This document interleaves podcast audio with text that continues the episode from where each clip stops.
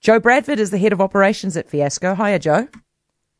Hey, how you going? I'm very well, thank you. Listen, these specialist screens that businesses use, are these the kind of ones that we see in the supermarket? That kind of thing. We specialised in ones for pharmacies.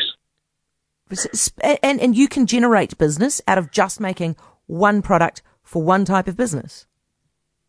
Um, we did at the time, yeah. There's quite a few pharmacies throughout New Zealand, um, and it kept us going for about a month or so. Wow. Okay. So, what made you like? What? How did you come up, come to the, the the point where you decided we're just going to stop making this thing and then switch to something completely different?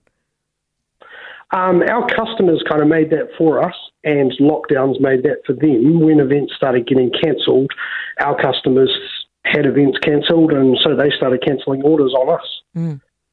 And so, what somebody came to you and said, "Hey, you know what? Do you guys make those screens?"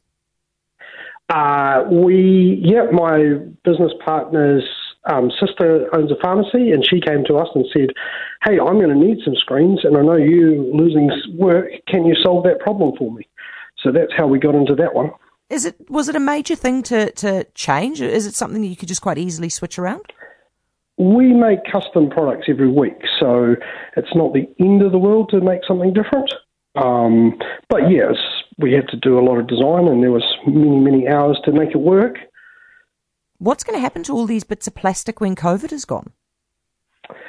Um, well, some people are still storing them in case there's another lockdown. Yeah. Um, and that is a good that is a good question. But you know, my suggestion would keep them long term. They'll last a lifetime. what? So, in in the event of another pandemic, knock on, knock on wood that, quite, that doesn't happen. Quite possibly, like um, to Gemma's pharmacy, the ch- the cost wasn't cheap, and it's part of a, a strategy plan that she's got for her business. Yeah. Um, so, you know, if she had to invest two more years down the track, then she'd be kind of upset she didn't keep them. But ultimately, that's the business owner's call. Yeah, Joe, you said that it got you through what a month's worth of business. What did you do after that? Uh, we moved to the work from home desks um, that we've been producing pretty much ever since. Uh, we made a few of those in that first month uh, for essential businesses. Okay, so how does the flat pack uh, desk thing work? Do people you, people obviously order it for uh, uh, they they assemble it themselves? You correct. You order it online. We ship it to you on a courier, and you assemble it yourself without any tools in about five minutes flat is it actually five minutes flat, Joe? Because my experience of flat packs is that it, you say that, but. Uh, I can do mine in less than 90 seconds. You'll be able to do yours uh, in five minutes the first time if you're good. It might take you 10 minutes the first time, but after you've done it once, I bet you could do it in five minutes. I, I will probably take you up on the challenge at some stage. Joe, this is quite a big thing to pivot. Like it's quite a big thing. It's probably one of the bigger pivots that we've we've seen in terms of business. Uh, was that stressful for you guys? Oh, absolutely. But losing your business is also kind of stressful. So you do extraordinary things when you need to. And so, what do you think is going to happen? I mean, are people going to be ordering all the, the, the touring kits again?